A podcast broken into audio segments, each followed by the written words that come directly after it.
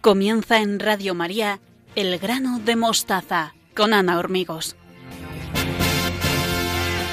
Sean todos bienvenidos. Les saludo con mucho cariño en mi nombre y en el de todos los que formamos el equipo del programa. Estamos encantados de compartir estos momentos con todos ustedes, los que nos escuchan en directo y los que nos siguen a través de los podcasts. Estamos en las redes sociales, en Twitter, Facebook e Instagram en la dirección arroba el grano mostaza.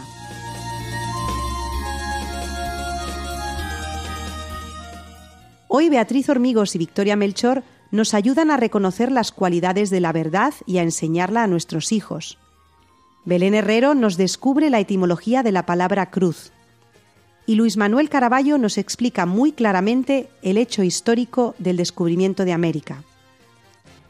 Hemos preparado estos temas con mucha ilusión para todos ustedes, así que esperamos que se queden con nosotros en los próximos minutos, en el programa número 96, octavo de la octava temporada.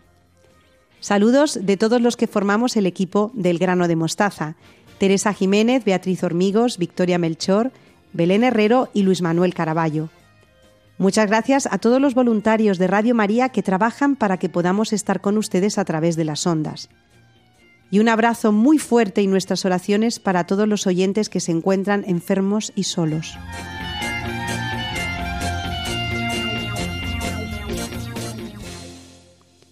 Si quieren ponerse en contacto con nosotros, pueden hacerlo a través de la dirección de correo elgranodemostaza@radiomaria.es y estaremos a su disposición para lo que quieran contarnos. Estamos preparados para sacar el máximo provecho del hoy y de la hora porque estamos convencidos de que merece la pena acompañarnos desde el corazón. Y todo esto en Radio María, la radio que cambia vidas.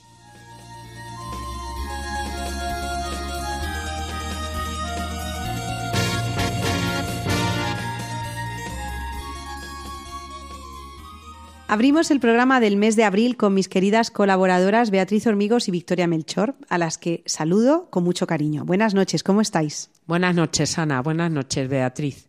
Hola, buenas noches a todos. Aquí estamos un mes más, compartiendo este ratito de radio con nuestros oyentes. ¿Qué temas nos propones para hoy, Beatriz? En el programa pasado hablamos de la mentira y la importancia de educar a nuestros hijos para que sean sinceros y no mientan. Pues este mes, si os parece bien, vamos a hablar de la importancia de educar a nuestros hijos en la verdad. Recuerdo a nuestros oyentes que definíamos la verdad como la conformidad de lo que se dice con lo que se piensa o siente. La verdad también puede ser considerada como la adecuación de nuestros juicios intelectuales al ser de las cosas y presenta cuatro importantes propiedades. La verdad es una, es absoluta, objetiva e inmutable. Veamos ahora si os parece pues cada una de ellas. Empezamos con la primera. Como he dicho antes, la verdad es una. La verdad no puede ser contradictoria consigo misma. Dos juicios contradictorios entre sí no pueden ser verdaderos a la vez. Si uno lo es, el otro no. Por lo tanto, una verdad nunca puede contradecir a otra. Podemos afirmar cosas diferentes sobre una realidad, pero deben ser compatibles para que las dos sean ciertas. Que la verdad sea una no quiere decir que no pueda haber distintos puntos de vista acerca de un hecho. Lo que se dice es que si algunos de ellos son verdaderos, no son contradictorios entre sí. Y que si dos son contradictorios, no pueden ser ambos verdaderos ni falsos. Así, por ejemplo, podemos decir al describir a una persona que es alta, rubia y con ojos azules, pero no podremos afirmar a la vez que es baja y morena sin faltar a la verdad. A mí me gustaría mm, poner como ejemplo aquí el tema de la, de la vida, porque esta defensa de la vida que tenemos que, hacer los, los católicos, mm, si se reconoce que desde el momento de la fecundación hay vida, sea en cualquier ser vivo, animal, planta o persona, pues claro, el aborto no tiene sentido. Es una contradicción. O sea, no podemos decir, no, se mata porque es un amasijo de células sin vida. No, es que en el momento en el que el óvulo está fecundado, ahí ya se genera y se produce la, la vida. Por lo que, por lo que decía, por lo que decía Beatriz, que no puede ser contradictoria consigo misma. Entonces, en el tema de, de la vida, esto es así. Las leyes de la, de la naturaleza, si es que lo muestra claramente la naturaleza. El problema que tenemos ahora es que se va contra, contra todas esas leyes naturales, incluso contra el propio hombre. Bueno, Beatriz, Victoria, hemos explicado que algo no puede ser verdadero y falso a la vez, es decir, que la verdad no puede ser contradictoria consigo misma. ¿Y cuál es la segunda cualidad de la verdad? Pues en segundo lugar, Ana, la verdad es absoluta. No hay grados de verdad. Todo juicio o enunciado o es verdadero o es falso. Otra cosa distinta es que estemos seguros de ello o no. Del tema de la certeza y de la opinión trataremos más adelante. Puede haber enunciados más o menos erróneos en la medida que se acerquen a la verdad, pero si son falsos, no son verdaderos. Y no puede darse una verdad más o menos verdadera. Caben, así, pues, errores de distinta importancia o verdades de diferente profundidad, pero una proposición dada o es verdadera o es falsa, sin términos medios. Que sea absoluta no quiere decir que alguien ya lo sepa todo acerca de algo y que no pueda enseñarse nada nuevo. Si un juicio de mente es verdadero, lo es porque lo que afirma se adecua a la realidad, con independencia de que sea más o menos preciso o profundo. Yo creo que con un ejemplo lo vamos a entender perfectamente. Tan falso es decir que 2 y 2 es igual a 3,5 como que es igual a 3,9. Si lo pensamos, el 3,9 se aproxima más a la respuesta verdadera que el 3,5, pero aún así sigue sin ser la respuesta verdadera. Otra cosa muy diferente es que el enunciado en su contenido tenga datos verdaderos y datos falsos. En este caso, los datos verdaderos no dejan de serlo y no lo son más o menos, así como los falsos no dejan de ser falsos. Según comentabas esto, Beatriz, estaba pensando en tres cosas que las voy a enumerar muy rápidamente. Una, cuando van a apresar a Jesús a Gesemaní y dice yo soy la verdad absoluta, sin ningún resquicio de nada, todo el mundo cae, cae en tierra. Ese yo soy, esa verdad absoluta y única que no, que no admite eh, ninguna falsedad. Eso por un lado. Segundo, me acordaba, por ejemplo, cuando se pensaba que la Tierra era plana. Y luego a lo largo de los, de los siglos se descubrió que la Tierra era redonda. Se llegó a una verdad que antes no se conocía, porque no había los medios, porque no había, igual que se descubrió que la Tierra es la que gira alrededor del Sol. Todos esos enunciados han llegado a ser verdaderos. Y por último, me gustaría eh, recomendaros un, vídeo sobre unas matemáticas alternativas que es muy curioso porque despiden a una maestra al suspender a un niño que en un examen escribió que uno más uno era igual a 11, porque si él sumaba el 1, juntaba el 1 con el 1, le salía eh, 11. Y la verdad es que, bueno, pues una realidad matemática y eh, probada como es uno más uno igual a dos, cómo se puede hacer tan complejo, pero el, el vídeo está muy bien, yo se lo recomiendo que lo busquen en YouTube, porque así verán cómo la realidad deja de ser verdadera por, bueno, pues por las opiniones eh, absurdas y las interpretaciones que cada uno podamos dar. Es como si ahora empezamos otra vez a decir, no es que la Tierra es plana, pues yo considero que es plana, pues yo considero que es redonda, cuando científicamente se ha comprobado que es redonda y que gira alrededor del Sol. Parece que este tema nos interpela de lleno en el terreno de la educación y de la vida. Así que vamos a continuar. ¿Cuál es la tercera característica de la verdad? Pues la tercera característica es que la verdad es objetiva. La adecuación de su contenido a la realidad no depende de quién la sostenga, ni del grado, utilidad o conveniencia que tenga para determinados intereses, ni de otras posibles circunstancias. La objetividad de la verdad no depende de un juicio verdadero, de que un juicio verdadero haya sido enunciado por una persona u otra, Dos más tres suman cinco, con independencia de quien lo afirme o lo haya descubierto un individuo concreto u otro. Sí, el, mes pasado tratábamos de, la emergencia educativa que decía Benedicto XVI, porque seguimos estando en la dictadura del relativismo y como comentaba antes, pues mm, ahora siento que o pienso que la Tierra puede ser plana, ahora que redonda, me dejó llevar por un sentimentalismo, entonces no hay esa verdad eh, absoluta, no hay esa verdad objetiva que diga esto es así y como decía antes, es que nos lo dijo Jesucristo, yo soy. Y ahí es que no se admite duda ninguna. Sin embargo, estamos en todo, en todo lo, contrario. Depende. Hoy tengo este sentimiento, mañana, mañana tengo el otro. Con lo cual, los padres y los educadores eh, pues tenemos una tarea muy importante y, vital para, enseñar a nuestros hijos y a nuestros alumnos a no dejarse llevar por ese sentimentalismo y moverse solo del afecto y del, y del sentimiento, porque hay algo que es objetivo, que es verdad. Bueno, Victoria, Beatriz, repasamos entonces eh, que las cualidades de la verdad hasta, eh, hasta este momento nos habéis contado son las siguientes. La verdad es una, absoluta y objetiva. ¿Y la última cuál es? Que la verdad es inmutable. Lo que es verdadero en un momento dado es verdadero para siempre. Y esto no significa que las cosas no cambien, ¿eh? Que la verdad sea inmutable no quiere decir que no pueda conocerse mejor. Supongamos, por ejemplo, que veo venir hacia mí en la penumbra un coche, ¿no? Al principio afirmo, parece que ve un coche. Se va acercando y digo, parece que es de color rojo. Se acerca un poco más. Se parece mucho al coche de mi hermana. Y cuando se para delante de mí, pues puedo afirmar, es el coche de mi hermana que viene a buscarme.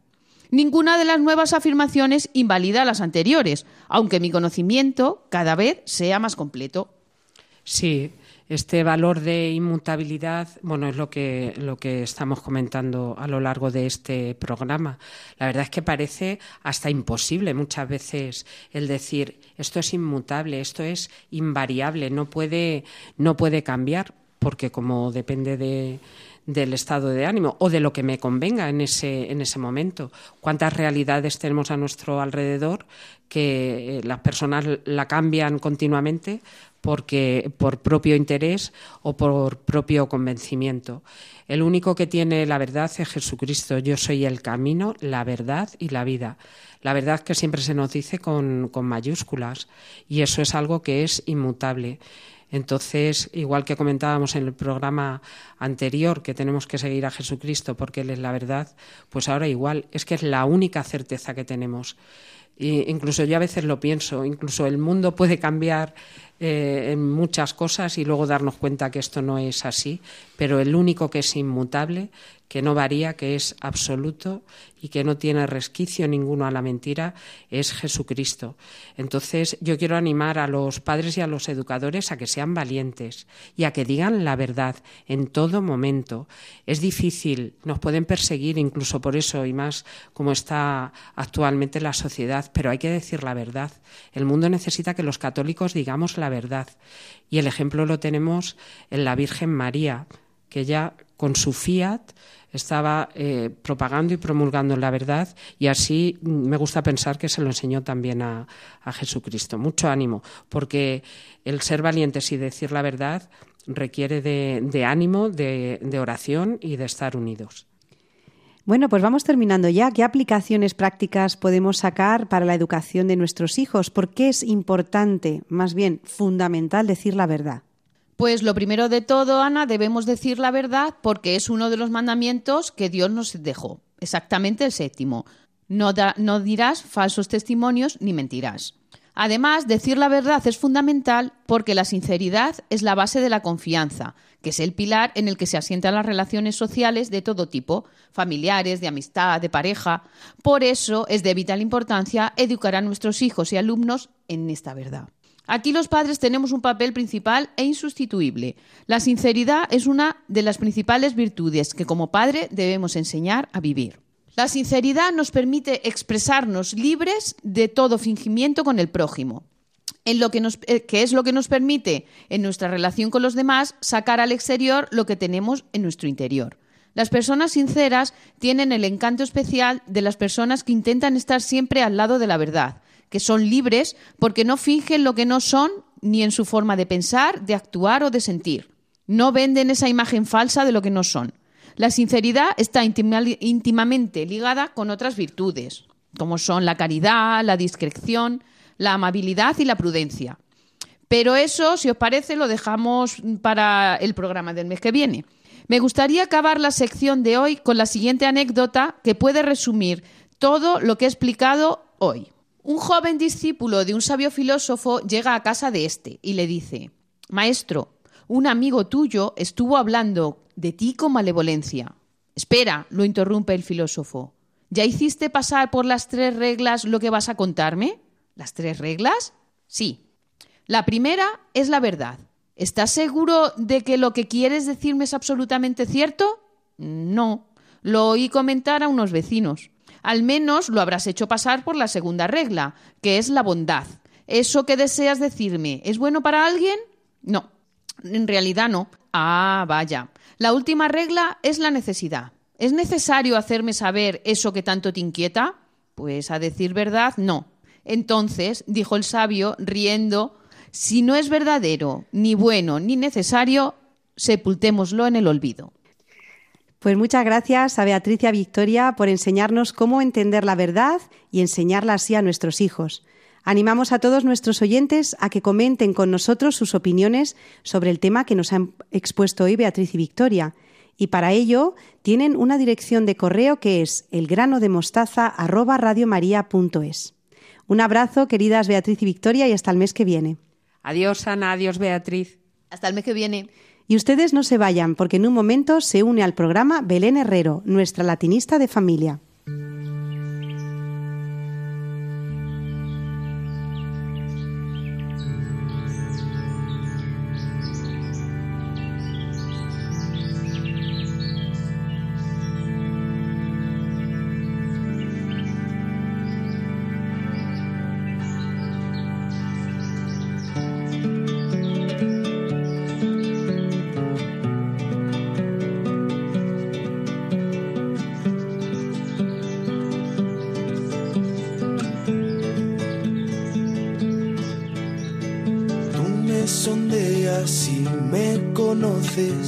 Cuando me siento me levanto, de lejos penetras mis pensamientos, distingues mi camino y mi descanso. Todas mis sendas te son familiares, conoces mis palabras.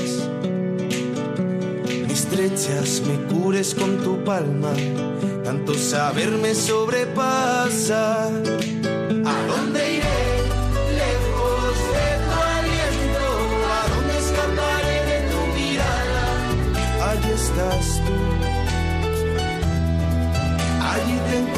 Encuentro.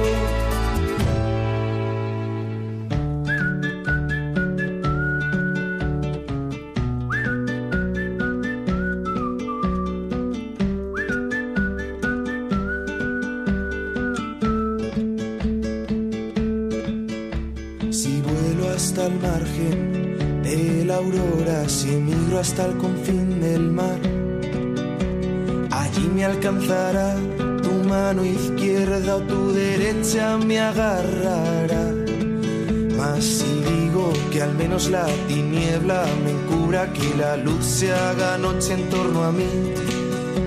La noche es clara como el día, la tiniebla no es oscura para ti. Tú has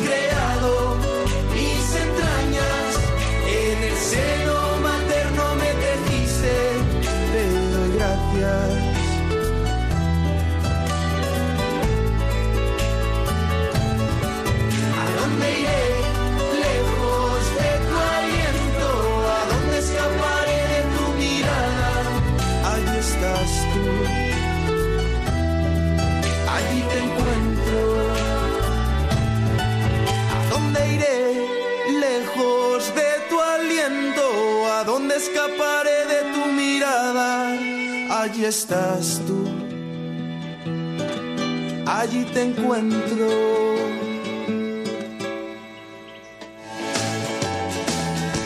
El plano de Mostaza. Continuamos en el grano de mostaza con Belén Herrero, nuestra latinista de familia. Buenas noches, Belén, ¿cómo estás? Muy bien, Ana. Encantada de saludarte a ti y a todos los que nos escuchan. ¿Hacia dónde nos llevas esta noche? ¿Cuál es la palabra que descubrimos hoy? Estamos en un mes muy importante para los cristianos, en el que con motivo de la Semana Santa celebramos la muerte y resurrección de Jesús. Hoy vamos a hablar del lugar donde murió Jesús. Vamos a hablar de la palabra cruz. Quizá hoy no seamos conscientes de lo que significaba la cruz en la época de nuestro Señor, ¿verdad, Belén?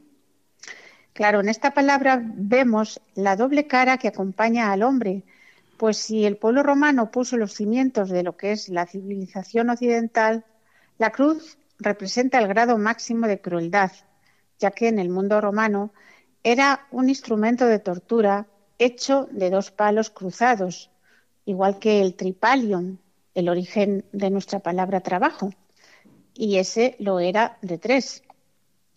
Era además una forma de morir reservada a esclavos, piratas, rebeldes o libertos, pero no para los ciudadanos romanos, excepto en el ámbito militar.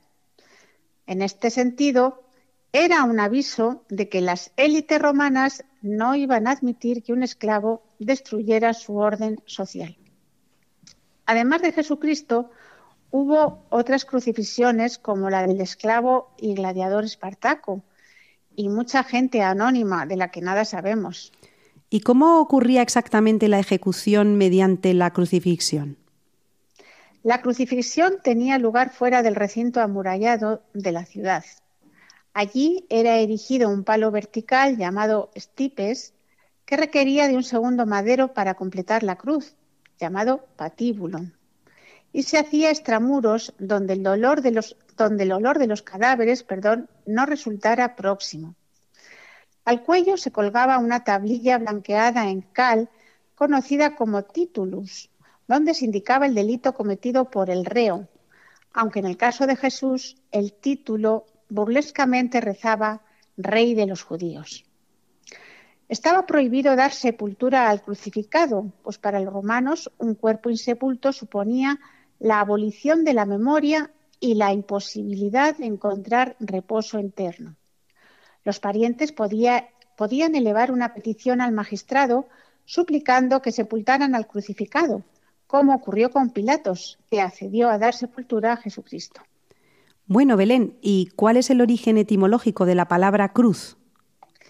Su origen está en el sustantivo latino crux, crucis, con el significado que acabamos de explicar, y que han heredado todas las lenguas romances, tal y como lo demuestran, por ejemplo, la estupenda basílica en Florencia de la Santa Croce, la famosa Croix de la localidad de Lorraine, en Francia, la iglesia de la Santa Cruz en Braga, Portugal, o la Cruz Caraimán en Rumanía.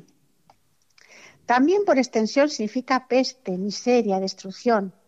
Por eso decimos que tenemos que cargar con la cruz cuando tenemos que soportar por algún tiempo algo que nos provoca dolor. La cruz ya fue utilizada en casi todas las partes del mundo como símbolo religioso y sagrado. ¿Y para los cristianos qué significa? Para los cristianos la cruz es su principal símbolo y representa la victoria de Cristo sobre la muerte y el pecado. Y nos persignamos haciendo la señal de la cruz. Su forma varía entre las distintas comunidades cristianas cada Viernes Santo se recuerda la crucifixión y muerte de Jesús. Este año la Semana Santa es en abril, Ana, siempre después de la primera luna llena de primavera. La literatura, por su parte, también se ha hecho eco de esta palabra, como vemos en este poema de Rosalía de Castro. ¿Quieres que lo recitemos, Ana? Vamos a ello. Tan solo dudas y terrores siento, divino Cristo, si de ti me aparto mas cuando hacia la cruz vuelvo los ojos, me resigno a seguir con mi calvario. Y alzando al cielo la mirada ansiosa, busco a tu Padre en el espacio inmenso, como el piloto en la tormenta busca la luz del faro que le guía al puerto. Tenemos también unas cuantas palabras y expresiones, Ana, y seguro que los oyentes conocen la mayoría. Vamos a hacer un repaso. Animamos a todos a que nos acompañen en este viaje por la palabra cruz. Pasar perpendicularmente de un lado a otro de una línea. Pues esto es cruzar. Campaña militar que tenía como objetivo declarado recuperar la región conocida como Tierra Santa. Cruzada. Momento decisivo o crítico. Esto es crucial. Clavar a un condenado en una cruz para ejecutarlo o torturarlo. Crucificar. Imagen de Jesucristo en la cruz. Esto es un crucifijo. Cruz que resulta de la unión de dos elementos que se cruzan como en las labores de punto de cruz. Cruceta. Cruzar dos veces. Recruzar. Intersección de dos cosas en forma de cruz. Cruce. Lugar donde se cruzan varios caminos o calles de distinta dirección. Encrucijada.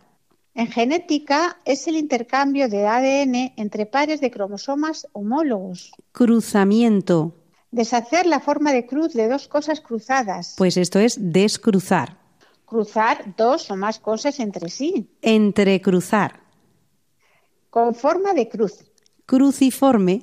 Relativo a Veracruz, la ciudad de México. Veracruzano. Pasatiempo en el que se deben descubrir palabras que se entrecruzan en una cuadrícula. Estos son los crucigramas. El lugar donde se cruzan los caminos y en arquitectura la zona de intersección entre la nave principal y otra transversal a ella. Crucero. Natural de algunos pueblos de España y América que llevan el nombre de cruz. Cruceño. Género de plantas herbáceas cuyas hojas se disponen en forma de cruz. Pues esto es cruciata. Juego de niños que consiste en impulsar cada jugador con la uña del dedo pulgar un alfiler a aguja correspondiente formando una figura de cruz. Crucillo. Planta encontrada en muchas localidades del estado de Veracruz. Es un arbolito cuyas ramitas tienen forma de cruz. Este es el cruceto. Y tenemos topónimos. Por ejemplo, Veracruz, Santa Cruz de Tenerife, Caravaca de la Cruz.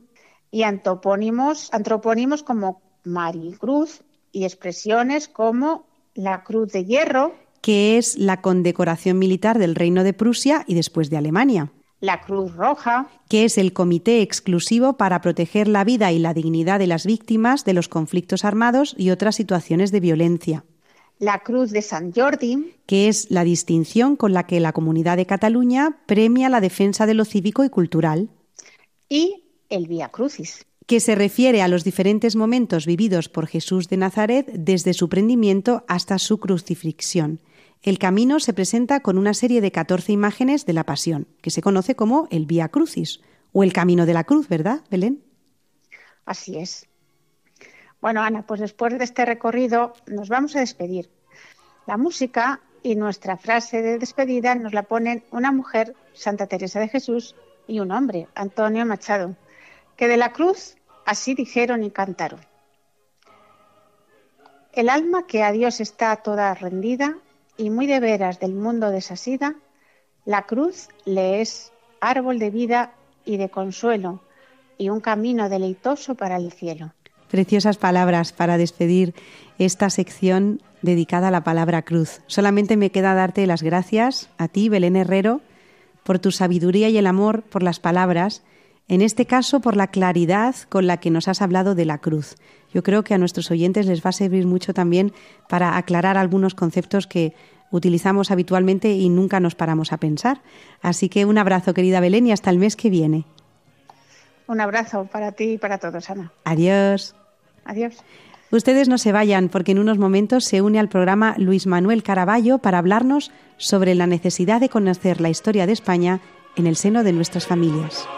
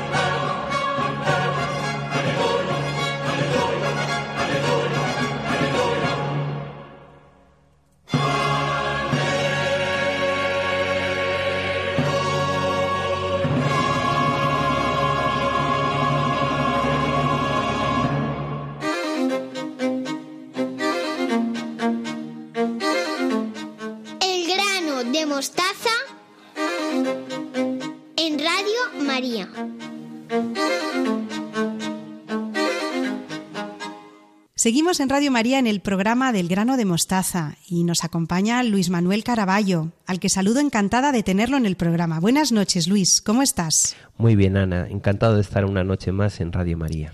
En el programa del mes pasado nos diste algunas razones por las que debíamos conocer nuestra historia. Así es, Ana, estuvimos razonando acerca de la importancia de estudiar y, formar, y formarnos en la historia para estar preparados ante la manipulación que se nos ofrece en tantos ámbitos de la vida. ¿Y qué tema nos propones hoy? Si nuestros oyentes recuerdan, el mes pasado hacía mención a Guillermo de Orange como uno de los iniciadores de la leyenda negra contra España. Hoy me gustaría hablar del descubrimiento de América y la manipulación a la que está siendo sometido este hecho histórico sin parangón en la historia universal. La leyenda negra ha planeado durante siglos en lo referente a este descubrimiento y la posterior conquista española de América, y lo ha empañado con ideas que perjudican el legado de nuestro país. Así personas sin conocimiento hablan sin rigor histórico de los millones de indígenas que murieron a manos de los españoles, o la aniquilación de una cultura que se presenta como benéfica y maravillosa.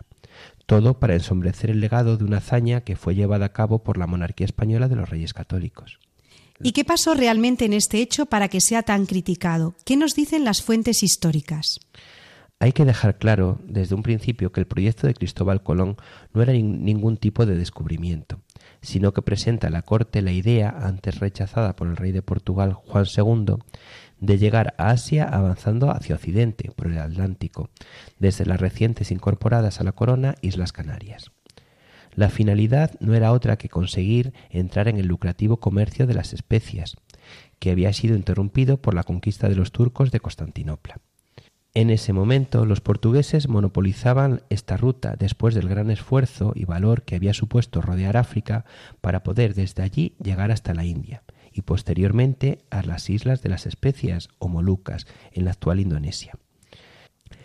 Aquí es importante resaltar que este camino alternativo se podía plantear porque a pesar de las leyendas, Colón no tenía que demostrar que la Tierra fuera redonda.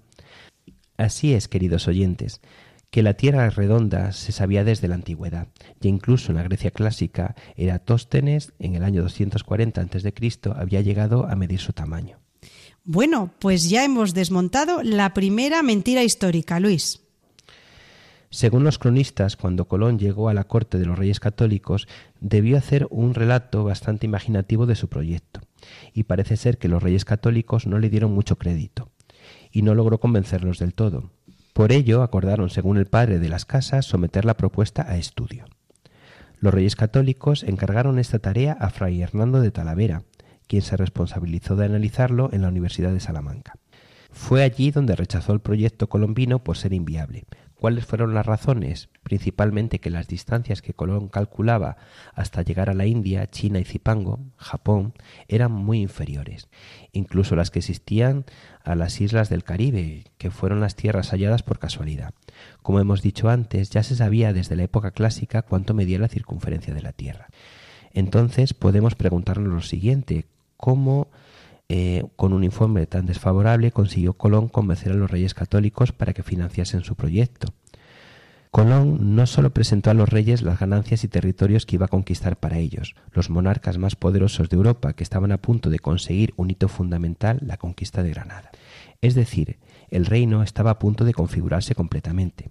Fundamentalmente, Colón explicó a los reyes, y en especial a la reina Isabel la Católica, que existían en esas tierras una enorme cantidad de personas que no conocían la fe católica, y que no podrían salvarse si los reyes católicos no les proporcionaban el conocimiento necesario para su conversión. Así podemos afirmar rotundamente que el principal propósito de la reina Isabel la Católica era la evangelización. Creo que con esta afirmación tiras por tierra muchos de los postulados de la corriente revisionista de la historia, que describe el descubrimiento de América únicamente en términos de riqueza económica. Es que si no es así, ¿cómo explicamos la actuación posterior de la reina Isabel y de reyes que gobernaron América después de ella? Tras su primer viaje, Colón regresó a Barcelona, donde fue recibido por los reyes católicos. Así, Fray Bartolomé de las Casas, en su libro Historia de las Indias, el fraile dominico relata dicha llegada de Colón a Barcelona y describe la emoción con la que los reyes recibieron la noticia acerca del descubrimiento. Colón presentó ante los reyes el oro y las riquezas traídas de América, junto con animales exóticos y plantas típicas de aquellas tierras. Con este primer oro, los reyes mandaron hacer un cáliz que hasta principios del siglo pasado se encontraba aún en la Catedral de Barcelona. Además, acompañaban a Colón siete indios traídos del Nuevo Mundo. Los reyes ordenaron que estas personas fuesen acogidas y enseñadas y todos pidieron por propia voluntad el bautismo. Tanto Bartolomé de las Casas como Gonzalo Fernández de Oviedo relatan cómo los reyes hicieron de padrinos de los indios, junto con su primogénito el príncipe Juan. Incluso uno de los indios, según relatan nuestros cronistas, se quedó a vivir en la corte, y no solo fue instruido en la fe cristiana, sino que también aprendió el castellano. Además, el príncipe heredero procuró que fuese bien tratado, según sus palabras, como si se tratase del hijo de un caballero. Es oportuno aquí hacer comprender a nuestros oyentes que el hecho de considerar a los indios capaces de recibir los sacramentos los constituía como personas libres. Esto también les capacitaba para ser tratados como vasallos iguales a los del resto del reino, y les procuraba su seguridad y protección. Según el derecho internacional del momento, la corona española actuó conforme a la legalidad, pues recibió del Papa Alejandro VI, máxima autoridad de la época, la posesión de los territorios descubiertos, con el fin de evangelizarlos. Ya en el segundo viaje de Colón, la reina Isabel le ordena que ponga todos sus esfuerzos en convertir a los indios al cristianismo y prescribe que se les trate bien y amorosamente, sin que se les haga daño y que se tenga con ellos mucho trato y familiaridad. Más adelante la reina dispuso que en cada pueblo del Nuevo Mundo viviese un capellán y se constituyese una iglesia y se les enseñase a los indios la fe cristiana. También la reina ordenó que se constituyesen hospitales allí donde fuese necesario y que en ellos se atendiese a los pobres tanto indios como cristianos. Sirva como ejemplo la construcción del Hospital San Nicolás de Bari, primera edificación de piedra de la isla de la Española. Este amor de la reina hacia sus súbditos de las tierras del Nuevo Mundo recién descubiertas se reflejó igualmente en un texto histórico poco conocido y que merece la pena que le dediquemos un tiempo de estudio. Es el testamento de la propia reina Isabel la Católica.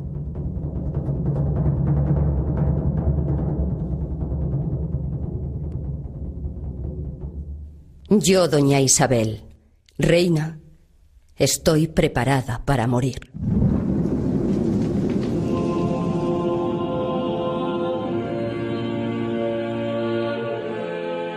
estando enferma de mi cuerpo de la enfermedad que Dios me quiso dar, creyendo y confesando firmemente todo lo que la Santa Madre Iglesia Católica de Roma cree, confiesa y predica, recibo la muerte como un don singular y excelente de la mano del Señor. Y después de vivir y morir en esta santa fe católica, proclamo mi carta de testamento y postrimera voluntad. Me encomiendo en manos de nuestro Señor Jesucristo y de su eterno Padre, al cual confieso y reconozco que me debo toda, por los muchos e inmensos beneficios, generales y particulares, que yo, indigna y pecadora, he recibido, los cuales sé que no basta mi flaca fuerza para agradecerlos ni como el menor de ellos merece. Y pido de manera especial que intervenga por mí el arcángel San Miguel, el cual quiera mi alma recibir, amparar y defender de aquella bestia cruel y antigua serpiente que me querrá tragar, y no me desampare, hasta que por la misericordia de nuestro Señor sea colocada en aquella gloria para la que fue criada.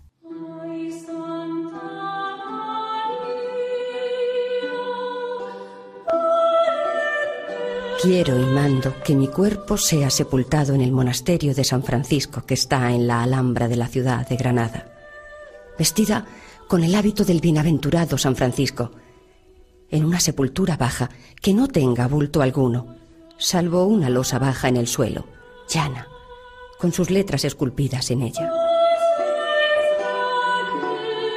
Quiero y mando que ninguno vista luto por mí y que las exequias que se hicieran por mí se hagan llanamente y sin demasías.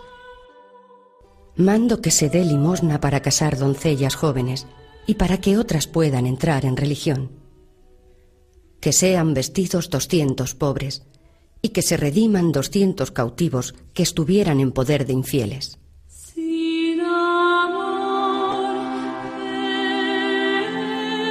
Quiero y mando que si el Rey y Señor eligiera sepultura en cualquier otra iglesia o monasterio de mis reinos, que mi cuerpo sea allí trasladado y sepultado junto con el cuerpo de su Señoría. Porque el ayuntamiento que tuvimos viviendo y que nuestras ánimas espero que sigan teniendo en el cielo, según la misericordia de Dios, lo tengan y representen nuestros cuerpos en el suelo.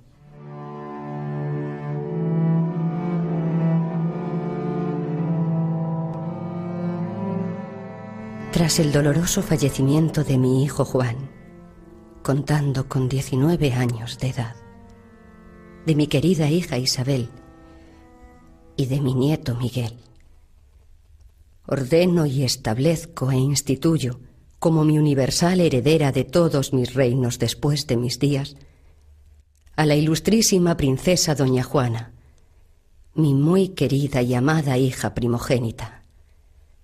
Y cuando Dios me lleve, sea nombrada reina.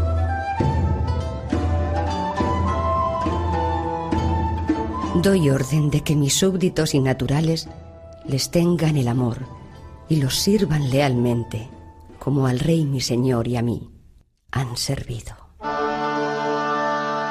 También ordeno que si cuando Dios de esta vida me lleve, mi hija Juana no se encontrase en estos reinos, o estando en ellos, no quiera o no pueda entender en la gobernación de ellos, sea el rey mi señor quien administre y gobierne los dichos reinos, hasta que el infante don Carlos, mi nieto, sea de edad legítima para regirlos y gobernarlos.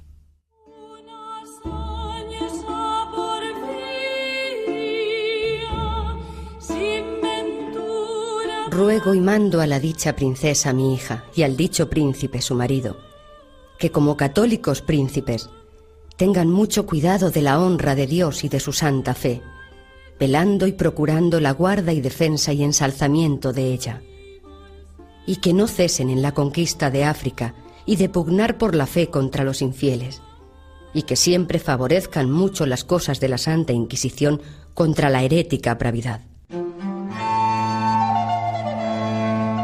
Deseo que los príncipes miren mucho por la conservación del patrimonio de la corona real y tengan mucho cuidado de la buena gobernación, paz y sosiego de mis reinos, y sean muy benignos y muy humanos con sus súbditos y naturales, y los traten y los hagan tratar bien, y hagan poner mucha diligencia en la administración de la justicia, haciéndola administrar a todos igualmente, así a los chicos como a los grandes, sin excepción, poniendo para ello buenos y suficientes ministros.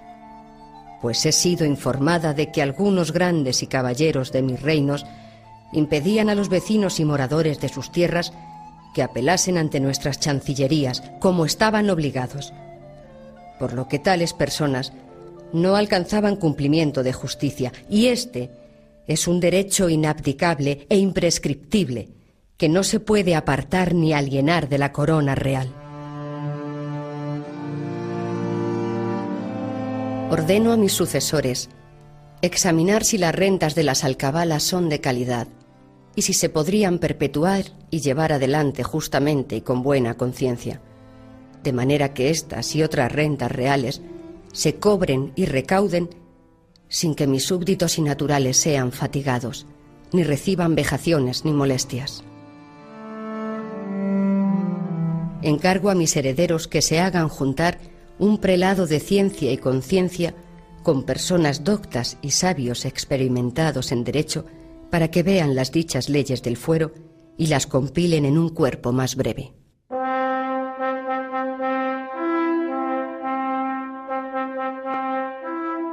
Cuando nos fueron concedidas por la Santa Fe Apostólica las islas y tierra firme del mar océano, descubiertas y por descubrir, Nuestra principal intención fue convertir a nuestra santa fe católica y enviar clérigos y otras personas doctas y temerosas de Dios para instruir a los vecinos y moradores de ellas y enseñarles buenas costumbres, poniendo en ello la diligencia de vida. Por ello, suplico y encargo que no consientan ni dejen que los indios, vecinos y moradores de dichas indias, reciban agravio alguno en sus personas ni bienes, y que sean bien y justamente tratados.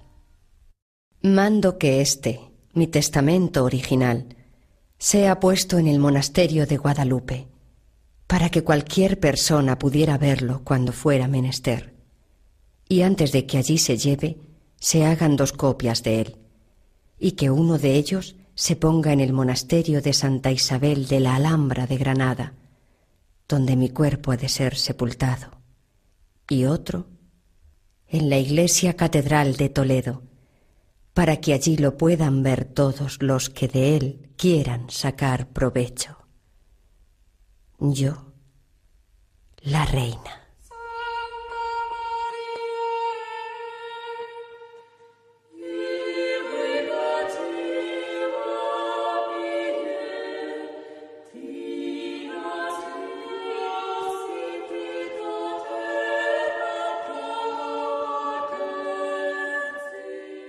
¿Qué te parece si nos regalas algunas aplicaciones prácticas sobre lo que hoy nos has explicado para trabajar en familia? Simplemente recordar que la llamada conquista de América es un proceso que se lleva a cabo desde la profunda fe cristiana de los reyes católicos, en especial de la reina Isabel, y así, en la certeza de que el desconocimiento de las verdades del cristianismo no podía llevar a los habitantes de estas regiones a la salvación, intentan proporcionarles las herramientas y los conocimientos necesarios para su redención.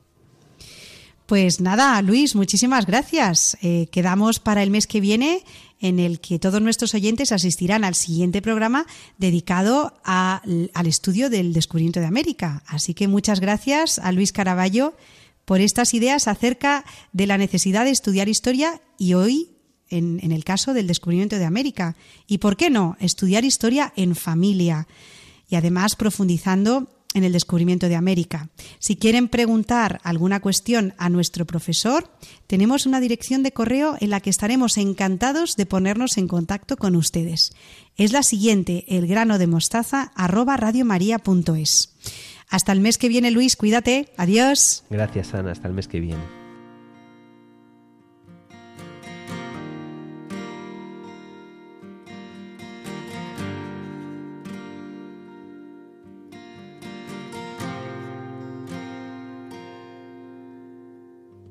Arde con fuerza en este frío, con todo el alma en vilo buscando una razón.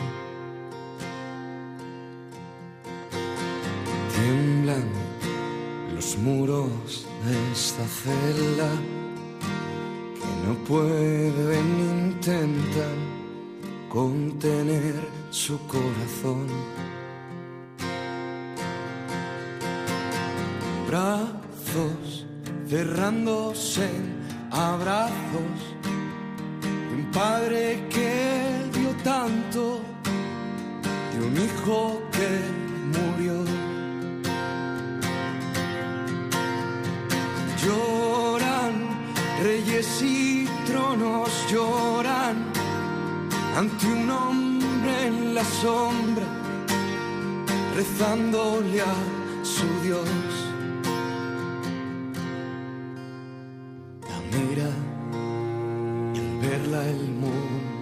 Gira en un solo segundo. Al cielo estremeció.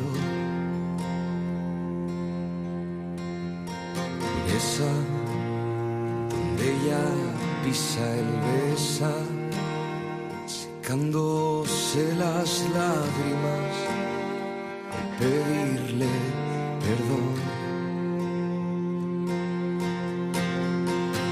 alza un paso firme al alba.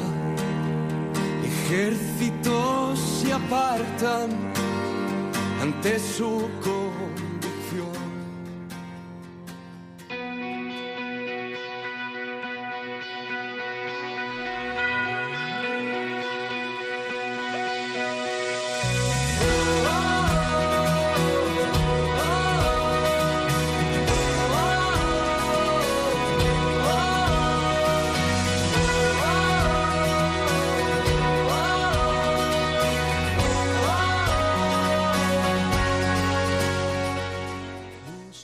Juntos hemos sembrado nuestro pequeño grano de mostaza y ya van 96 en Radio María. Ahora nos toca cuidarlo, regarlo, trabajar para que se convierta en un gran árbol. para el corazón de esta tierra que alguien lo rompió. Gracias a Beatriz Hormigos y a Victoria Melchor por ayudarnos a reconocer las cualidades de la verdad y enseñarla a nuestros hijos.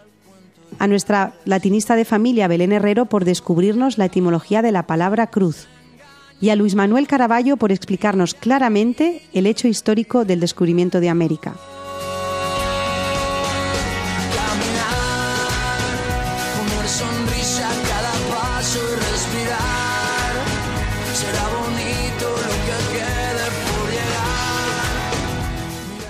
Nosotros nos vamos hasta el próximo 10 de mayo de 2023, pero ustedes pueden quedarse en Radio María, la radio que acompaña el corazón.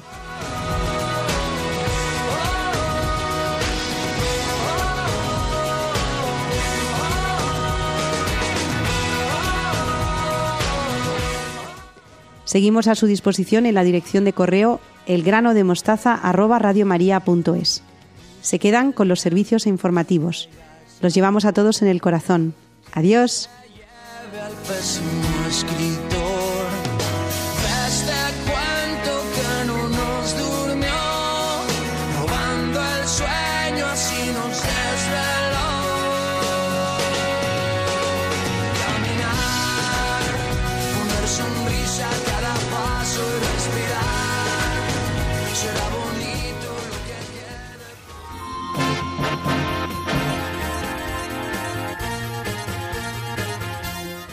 Han escuchado El grano de mostaza, un programa dirigido por Ana Hormigos.